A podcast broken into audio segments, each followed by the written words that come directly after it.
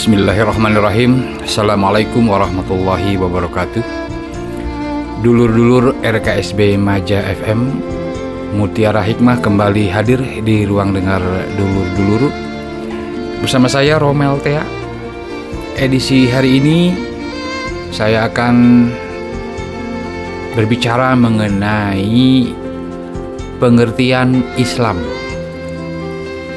Pengertian Islam penting dibahas karena sampai saat ini masih banyak orang yang belum bisa membedakan antara Islam dan Muslim. Apa Islam, apa Muslim masih campur aduk lah, identik begitu. Islam dimaknai Muslim, Muslim dimaknai Islam. Padahal Islam dan Muslim itu berbeda, berbeda arti. Islamah agama, Muslim penganutnya. Jadi Islam dengan Muslim tidak sama. Nah, selama ini sering ada salah pengertian, miskonsepsi, misunderstanding Islam itu sebagai Muslim. Jadi kelakuan seorang Muslim disebutnya itu cerminan Islam, padahal tidak demikian. Baik, dulu-dulu kita langsung aja bahas mengenai apa itu Islam pengertian Islam teh naon. Nah, tentu saya tidak so tahu. Saya tidak nyanyahawanan. Saya mengambil sumber bahasan yang saya lakukan, yang saya sampaikan ini sumbernya adalah buku Kuliah Al-Islam, buku Kuliah Al-Islam terbitan Pustaka Bandung, karya Endang Saifuddin Ansari atau Esa. Dulu-dulur RKSB Maja FM, pengertian Islam ini bisa dilihat secara asal usul kata atau etimologis atau secara harfiah, secara bahasa, secara lugawi. Bisa juga ditinjau, dilihat, dimaknai secara istilah, maknawi atau terminologis. Secara etimologis atau asal usul kata, Kata Islam berasal dari bahasa Arab salima atau sin lam mim yang artinya selamat. Dari kata ini terbentuk aslama yang artinya menyerahkan diri atau tunduk dan patuh. Dari asal kata salima kemudian aslama dari situ lahir istilah Islam. Nah, istilah aslama ini ada dalam Al-Qur'an surat Al-Baqarah ayat 112. Auzubillahiminasyaitonirrajim. Bala man aslama wajhahu lillahi wa huwa muhsin. Falahu ajurhu inda rabbih wala khaufun alaihim walahum yahzanun. Bahkan barang siapa aslama menyerahkan diri kepada Allah sedang dia berbuat baik, maka baginya pahala di sisi Tuhannya dan tidak ada kekhawatiran terhadap mereka dan tidak pula bersedih hati. Dari kata aslama itulah tadi sudah disampaikan terbentuk kata Islam. Pemeluknya disebut muslim. Orang yang memeluk Islam berarti menyerahkan diri kepada Allah dan siap patuh pada ajarannya. Yang dimaksud menyerahkan diri di sini tentu bukan bukan menyerahkan diri seperti kriminal menyerahkan diri ke polisi ya bukan. Ya, menyerahkan diri ini pasrah. Menyatakan siap patuh apa pun yang diperintahkan siap menjalankannya. Apa pun yang dilarang siap menjalankannya. Itu makna Islam dari kata aslama. Nah, dalam buku Islam in Focus ini seorang Amerika bernama American Muslim Amerika tentu saja Hamudah Abdallati dalam bukunya Islam in Focus terbitan American Trust Publication Indianapolis Indiana mengatakan bahwa kata Islam berasal dari akar kata Arab bahasa Arab sin lam mim S L M sin lam mim yang berarti kedamaian, kesucian, penyerahan diri dan ketundukan. Jadi dari kata SLM saja arti Islam itu sudah mengandung arti yang yang luhur, yang agung ya, kedamaian, kesucian, penyerahan diri, ketundukan. Itu pula cerminan inti atau substansi ajaran Islam. Dalam pengertian religius, menurut Abdalati ini, Islam berarti penyerahan diri kepada kehendak Tuhan Allah dan ketundukan atas hukumnya, atas aturannya. Dalam bahasa Inggris disebutkan submission to the will of God and obedience to his law. Hanya melalui penyerahan diri kepada Allah, kepada kehendak Allah dan ketundukan kepada hukumnya, maka seseorang dapat mencapai kedamaian sejati dan menikmati kesucian abadi. Ada juga pendapat akar kata yang membentuk kata Islam setidaknya ada empat selain aslama ya. Ada tiga kalau selain aslama. Jadi akar kata Islam yang lain ada tiga. Yang pertama salima artinya selamat. Orang yang memeluk Islam hidupnya akan selamat. Yang kedua salama artinya menyelamatkan orang lain.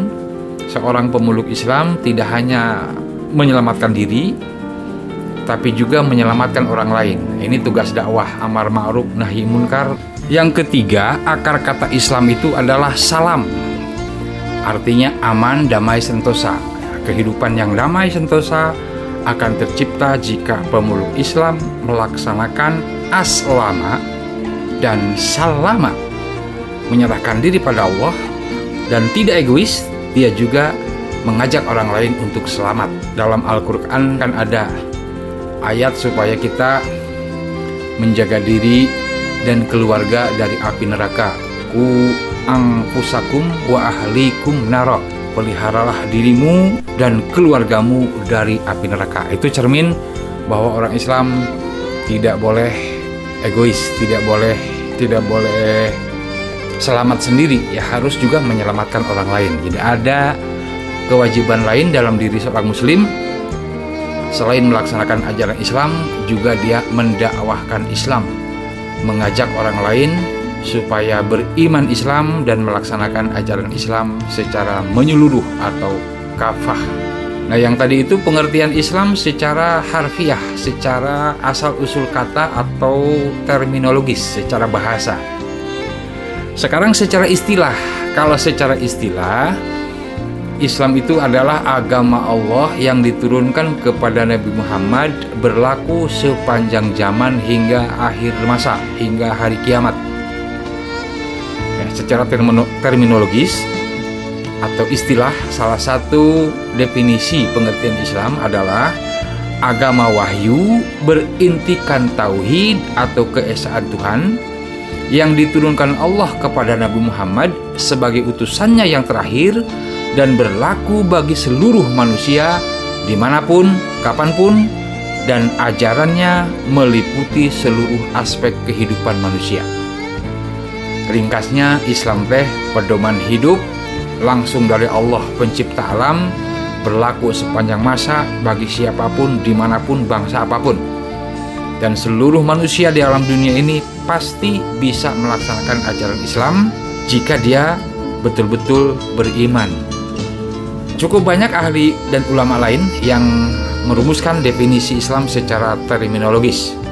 Menurut Kiai Haji Endang Saifuddin Ansari dalam bukunya Kuliah Al-Islam yang menjadi sumber bahasan kita pada Mutiara Hikmah kali ini, Esa mengemukakan setelah mempelajari sejumlah rumusan tentang agama Islam, lalu menganalisisnya, Esa merumuskan dan menyimpulkan bahwa agama Islam adalah satu wahyu yang diturunkan oleh Allah kepada Rasulnya untuk disampaikan kepada segenap umat manusia sepanjang masa dan setiap persada.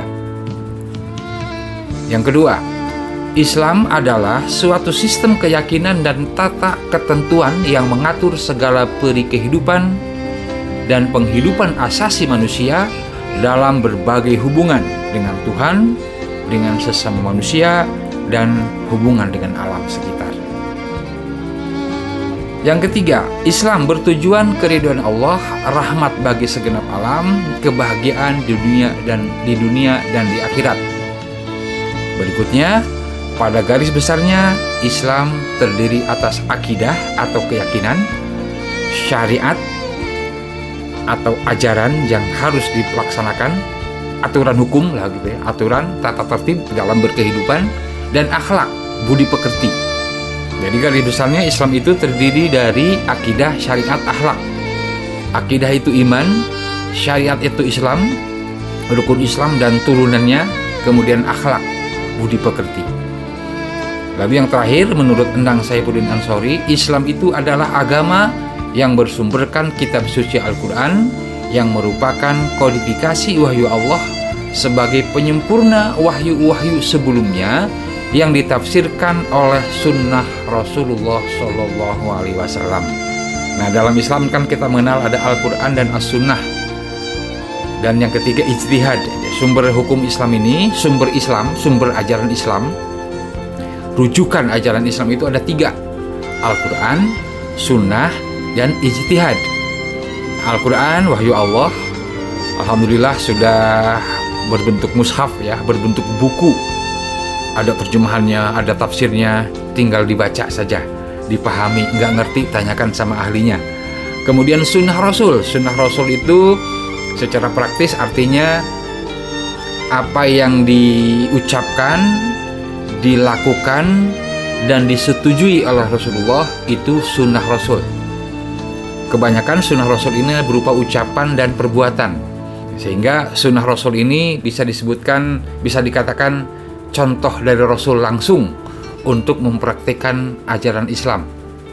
Kemudian kalau ijtihad yang ketiga sumber hukum Islam itu adalah hasil pemikiran, hasil proses berpikir yang mendalam dari para ulama tentang satu topik, satu masalah yang belum secara jelas disebutkan dalam Al-Quran dan Sunnah.